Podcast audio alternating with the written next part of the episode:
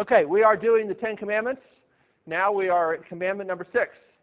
Thou shalt not kill is how the King James translates it. I'm going to argue that that's a particularly bad translation as we talk about that a little bit.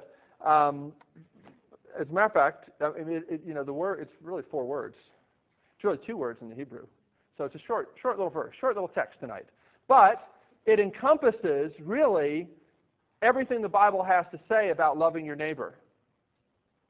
It's captured and is encompassed in this commandment. I've been telling you that the commandments are kind of shorthand for all of the other laws and commands and the vision that the Bible has for what human flourishing looks like and what community should be about.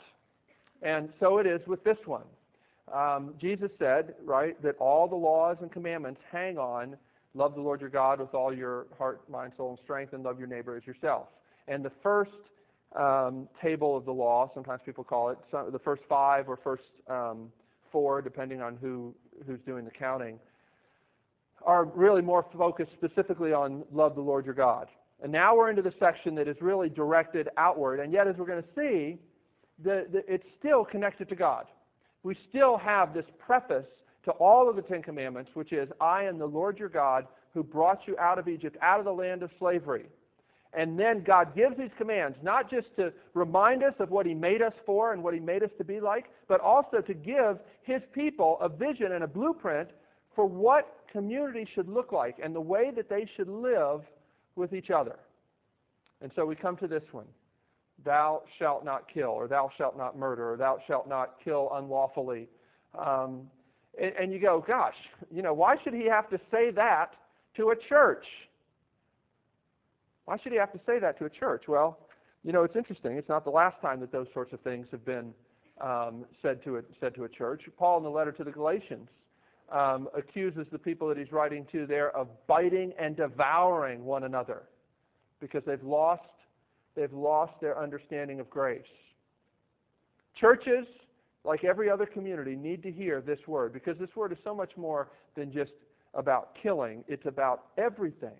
It's about everything, how we treat people as made in the image of God. So before we dig into this, let's pray together. Lord, we do ask you to help us as we consider the implications of the fact that you have created man to be in your image. The implications for how we think and live among your image bearers are before us tonight, Lord, and we pray that you would help us, not just to learn, but, Lord, help us to repent, help us to be people who are willing to think differently about life because of your word. We pray this in Jesus' name. Amen. The heart of this commandment is that we are to reverence God and honor life. And I chose those words very carefully because I think sometimes when people talk about this command and what the Bible has to say about life, and you start having debates about, well, how does this play into war and capital punishment and abortion and euthanasia? We're going to talk about all those things tonight. We're going to cover all those topics because they all, not very deeply, obviously, but we're going to talk about each of them because they're all important implications of this command. But I think sometimes you can get so caught up in all of those ethical dilemmas and whatnot that we lose sight of the real heart of this command, which is that we honor God and reverence God and honor life. We honor life. We honor God's image bearers.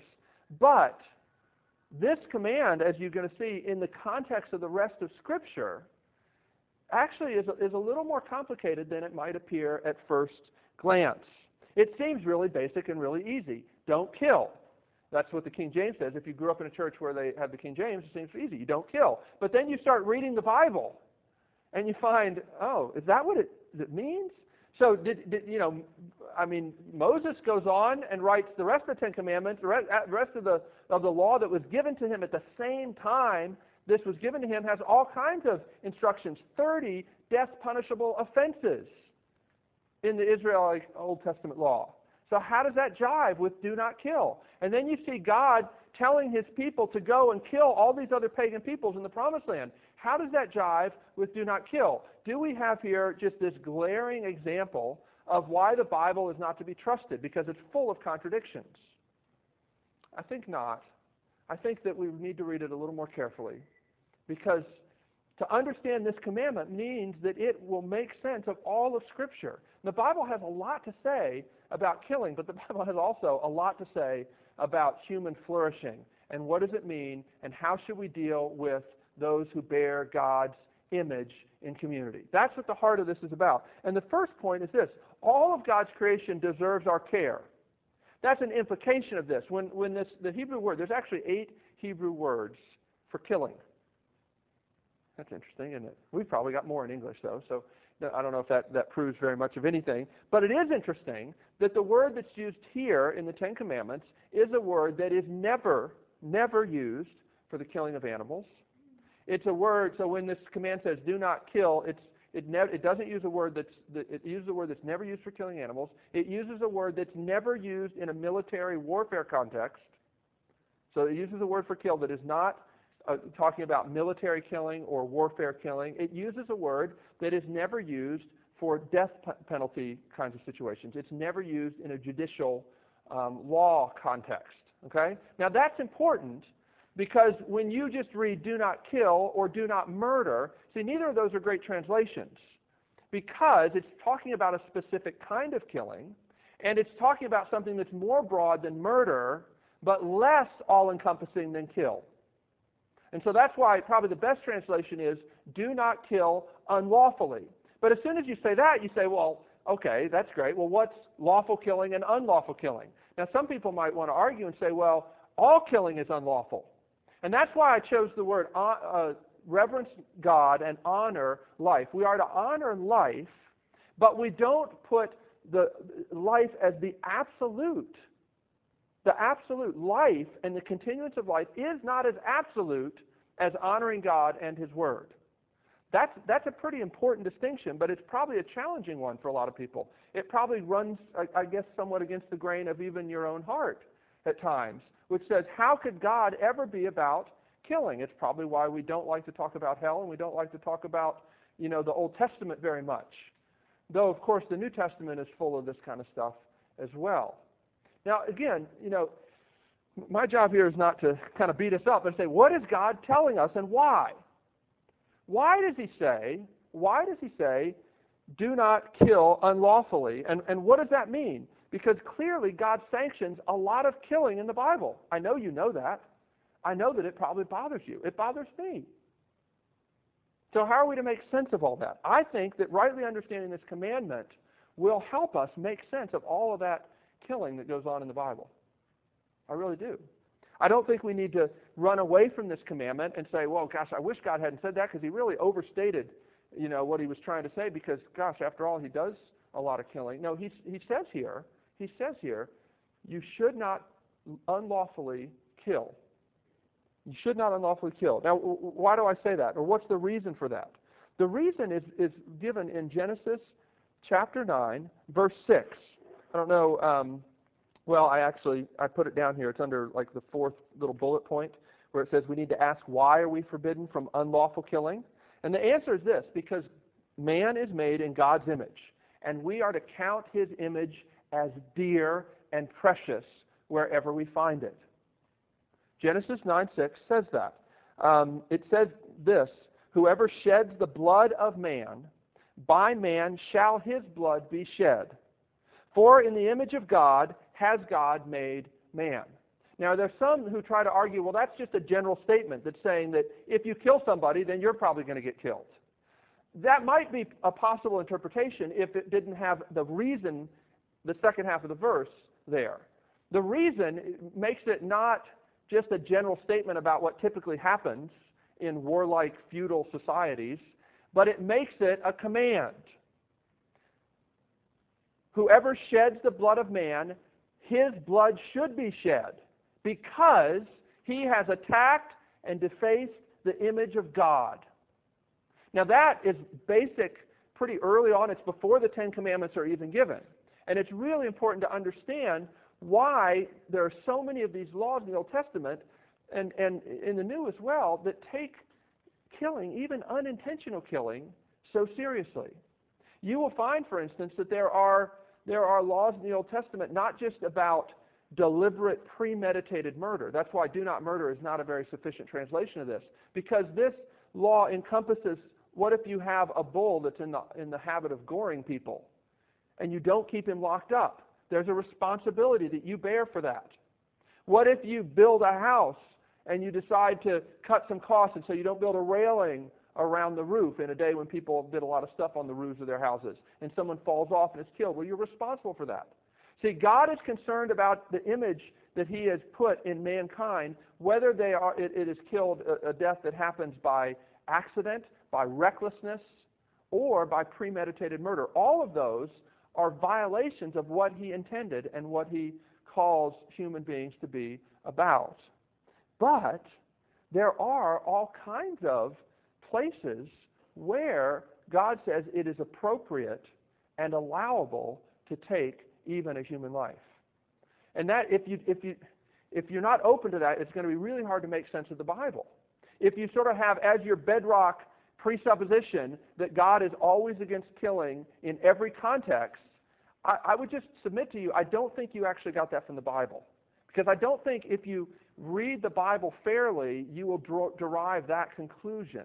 There are just way too many things that you have to sort of leave out or ignore to fit that position. However, I hope that as we go through this, you will come to understand that God, in even sanctioning the taking of human life, is not therefore saying human life is not valuable, actually just the contrary. He's saying because human life is so precious to me and should be so precious to you, there are situations in which the taking of human life is justified. But all of those situations, as we're going to see, involve protection of human life. It's a very important point. I'm getting ahead of myself a little bit here. Now, as you go through the reasoning from Genesis 9, it's because man is made in the image of God that clues you into the fact, oh, God has said other things about how we're to treat his image bearers. And so like many of these commandments, even though it may state the negative, the positive is included in this as well. We are to not take human life unlawfully, but we also are to do everything within our power to care for and to nourish human life, flourishing human life. Now, I think a really helpful way at getting at sort of the all-encompassing nature of this commandment is on the back of this green paper. There's a document called the Westminster Larger Catechism. A bunch of guys sat down for about 4 or 5 years and pored over the Scriptures and prayed and really thought about what does the Bible say about all kinds of things. And very helpful. We actually have a small group that's going through the shorter catechism, which is the kind of the abridged version of the larger catechism that was written for junior high students. Though I think people in the study would tell you that it's pretty challenging. Never mind the larger catechism. But sometimes the larger catechism is helpful, and particularly on the Ten Commandments. There's some really interesting stuff in there. And I wanted us to read these two questions. What are the duties required in the Sixth Commandment? What does the Sixth Commandment imply that we should do positively? Listen to all this. The duties required in the Sixth Commandment are all careful studies and lawful endeavors. Studies, I mean thinking about it, planning, working, to preserve the life of ourselves and others by resisting all thoughts and purposes, subduing all passions, and avoiding all occasions, temptations, and practices which tend to the unjust taking away the life of any. So you need to work hard to not get yourself in a situation where you might accidentally, unjustly take the life of anybody. You should take care, right? It goes on. It says, or by a just defense thereof against violence, patient bearing of the hand of God, quietness of mind, cheerfulness of spirit. Listen to this. A sober use of meat, drink, physic, which is their word for medicine, sleep. The Sixth Commandment says that you should take care of your body, care for the image of God in man that is you, and get enough sleep. Need I go on? Labor, that you should recreate positively. It's commanded. By charitable thoughts, love, compassion, meekness, gentleness, kindness, peaceable, mild, and courteous speeches and behavior. If people are made in the image of God, you should give them honor and respect and be courteous. Forbearance, readiness to be reconciled. God calls you to have a readiness to be reconciled. patient bearing and forgiving of injuries, because to not do that makes it more likely that you're going to hate and that you're going to maybe even do violence to somebody. The requiting of good for evil, you should give good when evil is given to you. Comforting and succoring the distressed, and protecting and defending the innocent. That's all the positives. Now how about the negatives? What are the sins forbidden in the Sixth Commandment? The sins forbidden in the Sixth Commandment are all taking away the life of ourselves or of others, except in case of public justice, lawful war, or necessary defense. We'll talk more about those because I know those are somewhat controversial. The neglecting or withdrawing the lawful and necessary means of preservation of life. So you're not allowed to starve somebody. The Bible actually talks about that. If you have a prisoner, that you're not allowed to deprive them of food or of water and that sort of thing. You are forbidden from sinful anger, hatred, envy, desire of revenge, all excessive passions, distracting cares, immoderate use of meat, drink, labor, and recreations, provoking words, oppression, quarreling, striking, wounding, and whatsoever else tends to the destruction of the life of any. So it's a big command. It's a lot of stuff contained in this because, again, it's about doing what you can to promote the flourishing of human life, because human beings are made in God's image, and being against and working against whatever works to the destruction of what God intended for his human beings made in his image, right? Now, I know that, that some of the implications are quite controversial, even among Christians in our own day.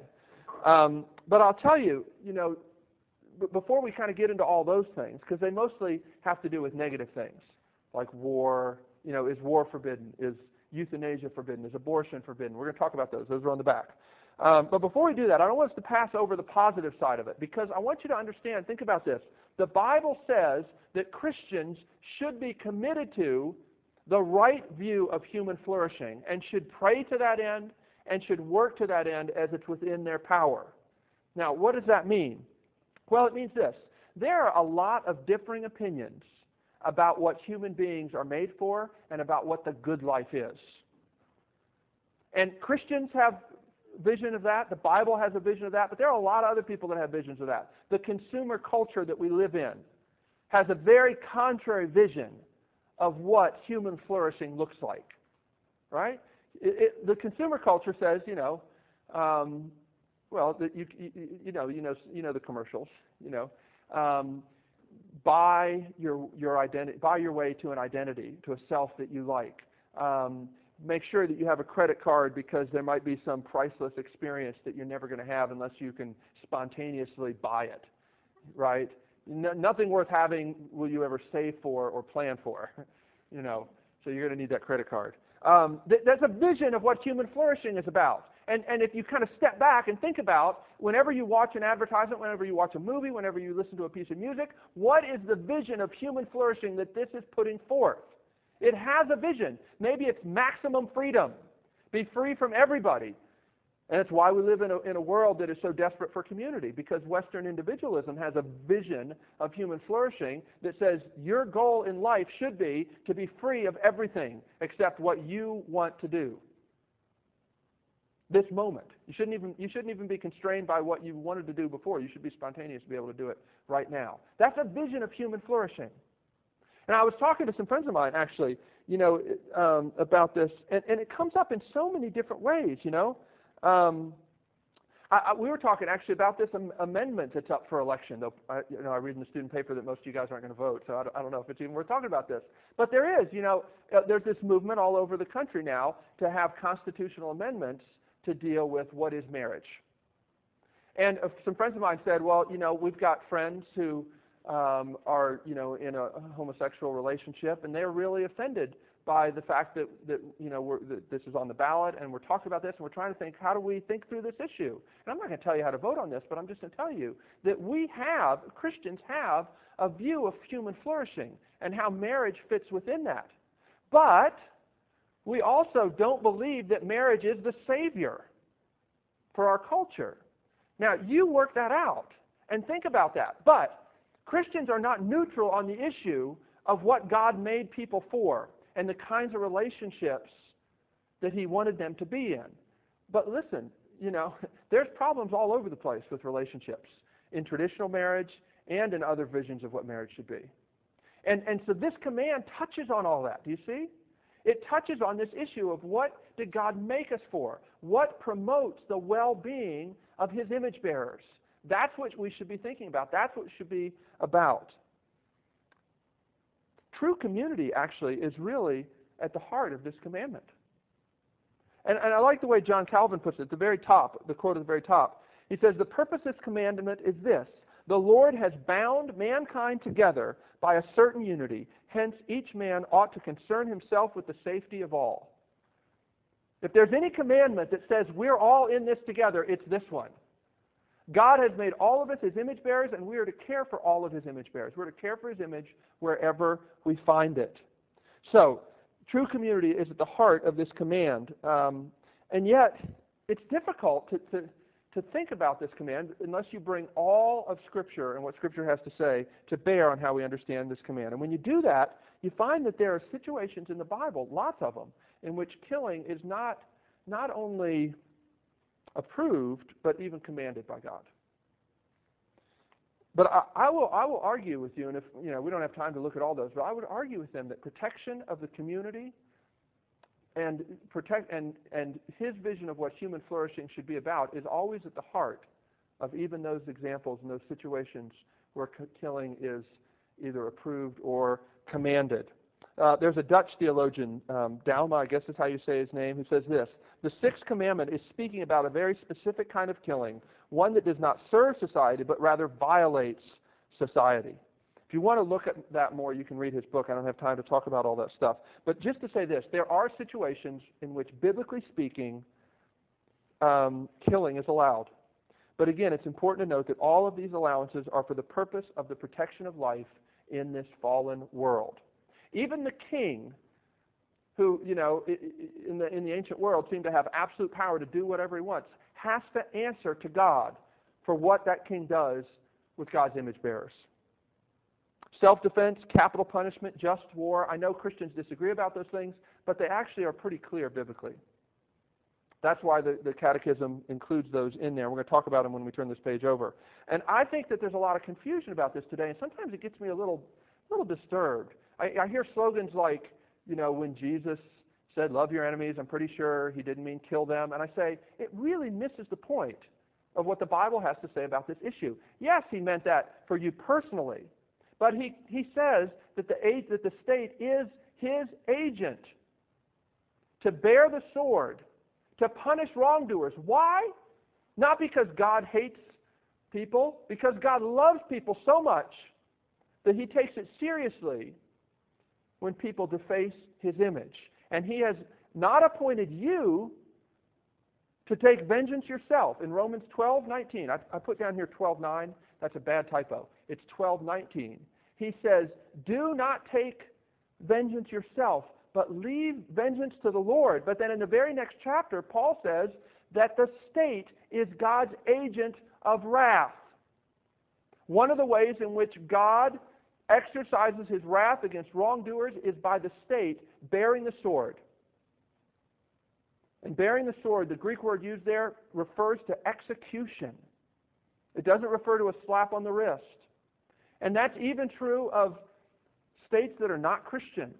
Now, does that mean that we shouldn't work hard to make sure that that's applied in the most appropriate, fair way possible? No, of course. I'm going to talk about that in a minute.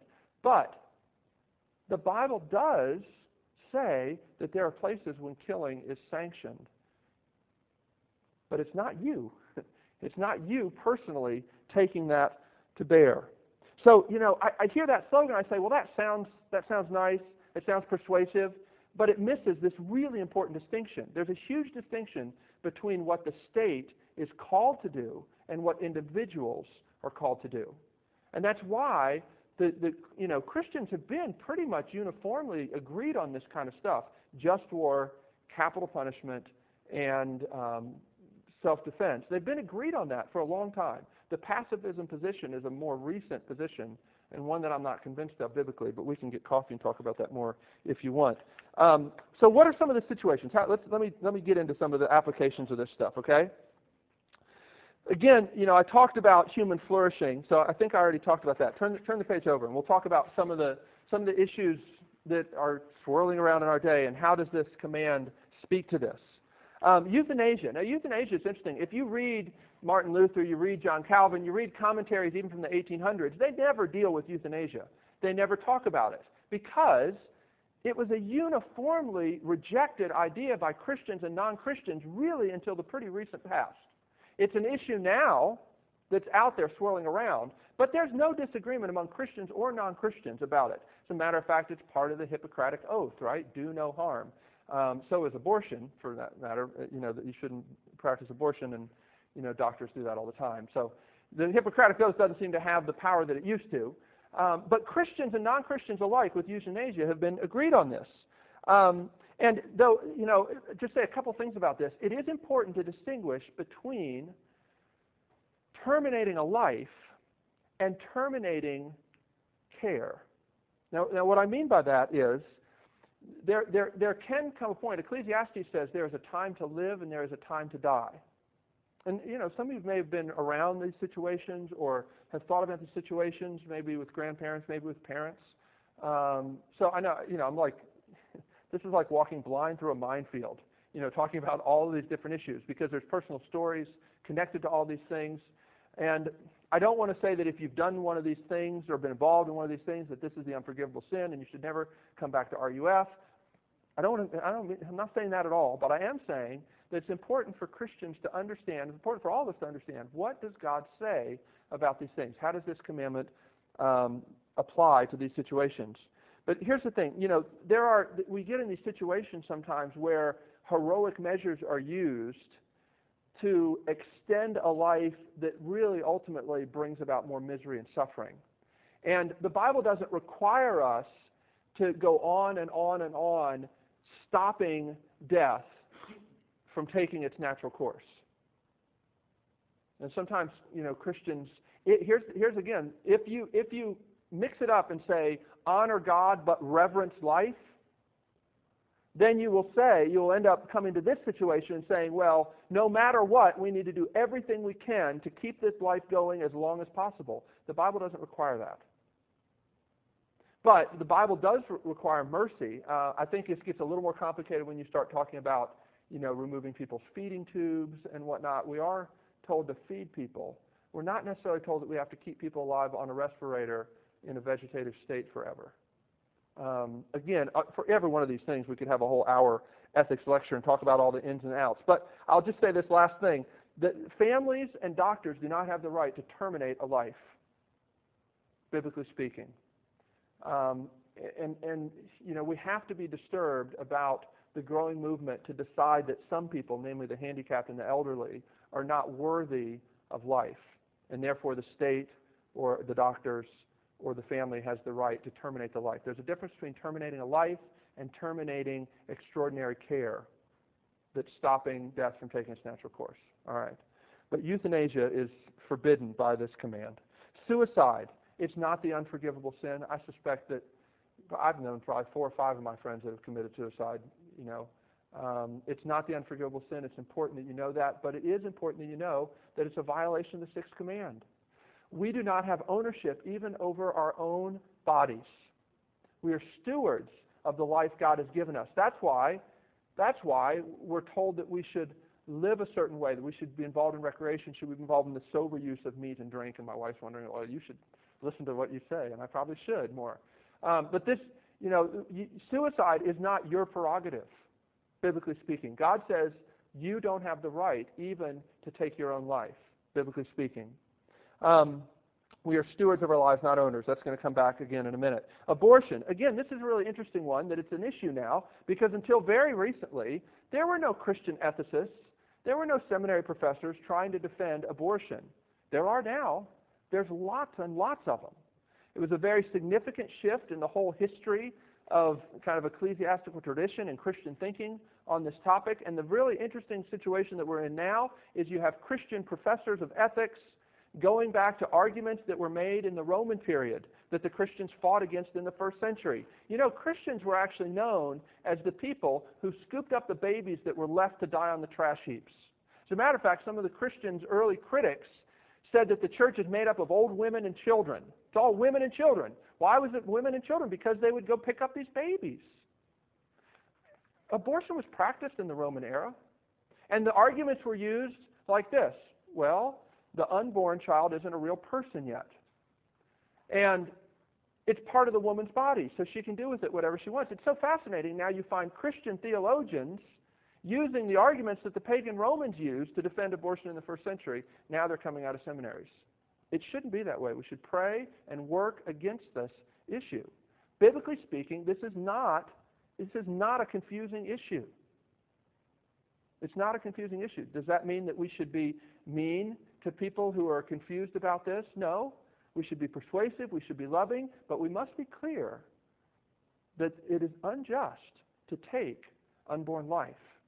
Now, there's distinctions that can be made about, I think there are debates that can be had about saving the life of the mother. I think often that is used when it's not really the situation. And now we get into the whole issue of the psychological health of the mother as a reason for abortion. I don't think the Bible would support that. But be clear on this. The basic point of the Scriptures is life begins at conception. That's a biblical position. That's not just something that right-wing fundamentalists have come up with. And again, nobody debated this until really pretty recent times. Okay? Self-defense. Now here we get to one. Exodus 22, verses 2 and 3, talks about this issue. I've had a friend of mine not too long ago tell me that he didn't feel that it was just ever for a Christian to be involved in self-defense. And he, of course, brought up the Sermon on the Mount, where Jesus says, if someone strikes you, turn the other cheek. We all know that passage. But Exodus 22, verses 2 and 3, talks about the situation in which somebody breaks into your house in the middle of the night and you can't see who they are and whether or not they have a weapon that could kill you. In that case, if you, in defending yourself, kill them, it's not a violation of the Sixth Commandment. If it happens in the day, Exodus 22 goes on to say, and you can see that they don't have something that will threaten your life, you are not allowed to kill them. So, there is a situation. God says there is an appropriate place for self-defense if your life is in danger. Even at the same time, lesser offenses, lesser woundings can be responded to by turning the other cheek. Turning the other cheek, I believe what Jesus is saying in the Sermon on the Mount doesn't contradict Exodus 22. I think he's the author of Exodus 22. And they fit together. And the way they fit together is what Christians have always really understood about this, that you can defend yourself if your life is in danger or if you believe your life is in danger. Okay? Capital punishment. Again, Genesis 9:6, Romans 13 are clear. Capital punishment, biblically speaking, is a matter of justice and deterrence. Both of those are important aspects. And yet there are legitimate questions. In the Mosaic Law, for instance, there is no place for prisons. So how do the fact that we have prisons now factor into this? I believe that's not the sole issue to think about, but it's important to think about it. There are 30 death punishable offenses in the Mosaic Law. I don't think that we should have all those as death punishable offenses because I think that prison is a legitimate option for some of those. But to rule out capital punishment completely, I don't think it's possible on biblical grounds. Now, should we work hard? Should we maybe? I have a friend that says we should stop doing it until we make the system more fair. We do all kinds of things to make the system more fair, and I'm not opposed to any of those. I can take that and say that's a reasonable Christian position to say, but if you say that capital punishment is just ruled out of bounds by the Bible, you have a hard time making that case. Again, why? Not because we want to kill people? No, because we want to honor and preserve human life. That's the reason God gives in Genesis 9. That's the reason Paul gives in Romans 13. I hope what you're seeing is there's a consistent view in all of these situations that life is to be honored, but it's not the ultimate. God is the ultimate. War, just war tradition. I put a little thing down there for you. This tradition, I think, captures the full teaching of Scripture. Christians have always had this idea that war for war's sake is not appropriate and that there are definite limits to when war is legitimate. There's a guy, Philip Ryken, who I thought he had, in a quick little summary statement, kind of summarized this view. It's this. Christians have long believed that a war is just only if it is waged by a legitimate government for a worthy cause with force proportional to the attack against soldiers, not civilians, and only when all other means of resolution have failed. It's a complicated issue, but that's a consistent Christian position, has been for probably 1,800 years. Okay? I know there are Christians that disagree with that, but there's a reason why most Christians in most centuries have come down on this basic position. I think it's solid, biblically speaking. But what about the heart of the matter? You know, this is not just a commandment that's there to help us solve our ethical dilemmas. It speaks into all those issues. But listen, Jesus says that hatred in our hearts is a breaking of this commandment. The Heidelberg Catechism says it well. It says, by forbidding murder, God teaches us that he hates the root of murder, such as envy, hatred, anger, and desire of revenge, and that he regards all of these as murder. So how is your heart? How is my heart? I can't look at these lists and say, well, I've never put anybody to death. I've never killed anybody. I've never killed myself, obviously. I've never, been involved in something, all these things, and say, well, I'm doing pretty good. Jesus will not let us do that. And Jesus didn't make that up. That was always part of this command. It was always part of this command that we are to honor God's image bearers, to work for their flourishing and their well-being, and to be involved in what is necessary for the protection of their well-being, even if it means the state having the power of the sword is part of that, right? Remember what we said at the beginning of the study. When you think about your heart and you say, okay, well, yeah, I envy. I seek revenge. I do it in a more, socially acceptable way than, sort of the Hatfields and McCoys. Maybe, I don't do that sort of thing. But we have our ways of getting revenge. We have our ways of envying. We even brag about it or laugh about it. God says all of that stuff is not fitting for people made in his image. It's not what you were made for. And yet, why do we run to it then? Why does that stuff why do we find that stuff in our hearts? The reason, ultimately, remember we said this at the beginning of the study, before you break any one of these commandments, you first break the first commandment. You first make God into something that is less than he really is in your mind, that makes you feel like, well, God's not going to look out for me. God's not going to take care of me. Either he doesn't care, or he's not powerful enough, or he's not good, or he can't figure out a good way to do it. So I'm going to have to do this myself.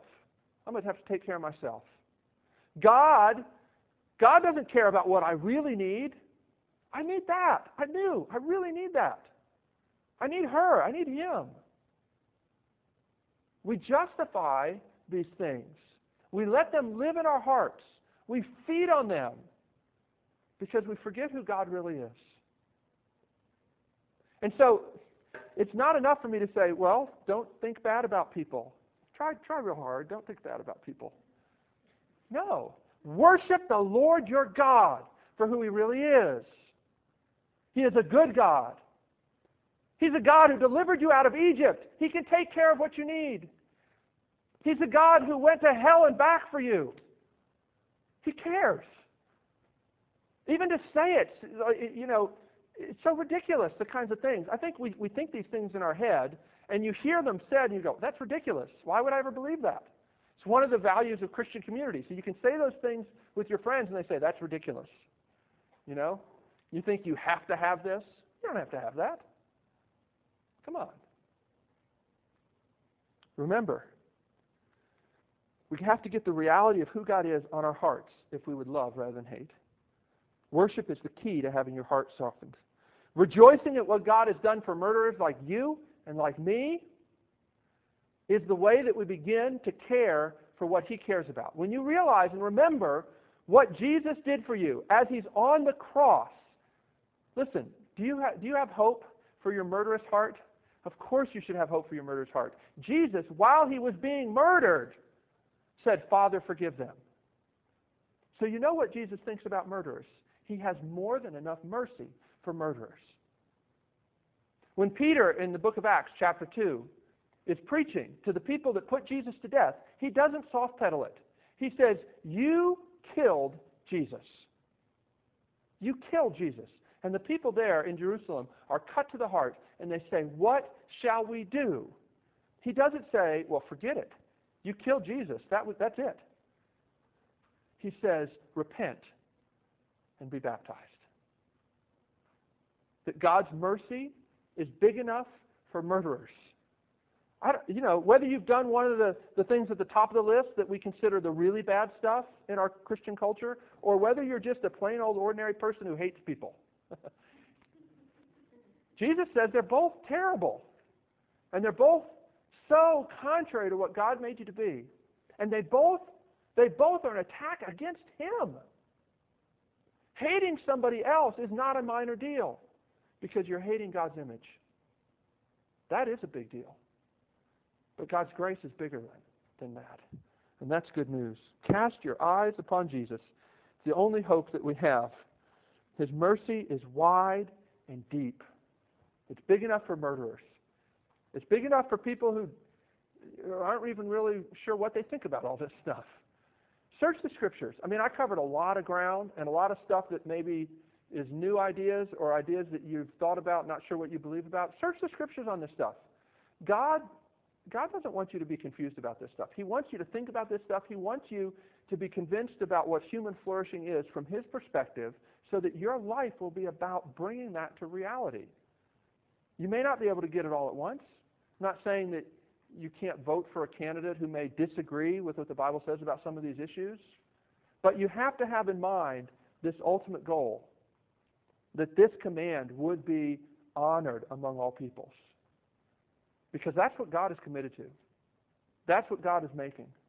He's making a world in which this command will be honored among all peoples. Not just that there won't be killing, but that people will be honored and cherished and nurtured. You want a picture of heaven? That's heaven. And it should be starting right now. The church should be a foretaste of what heaven is going to be.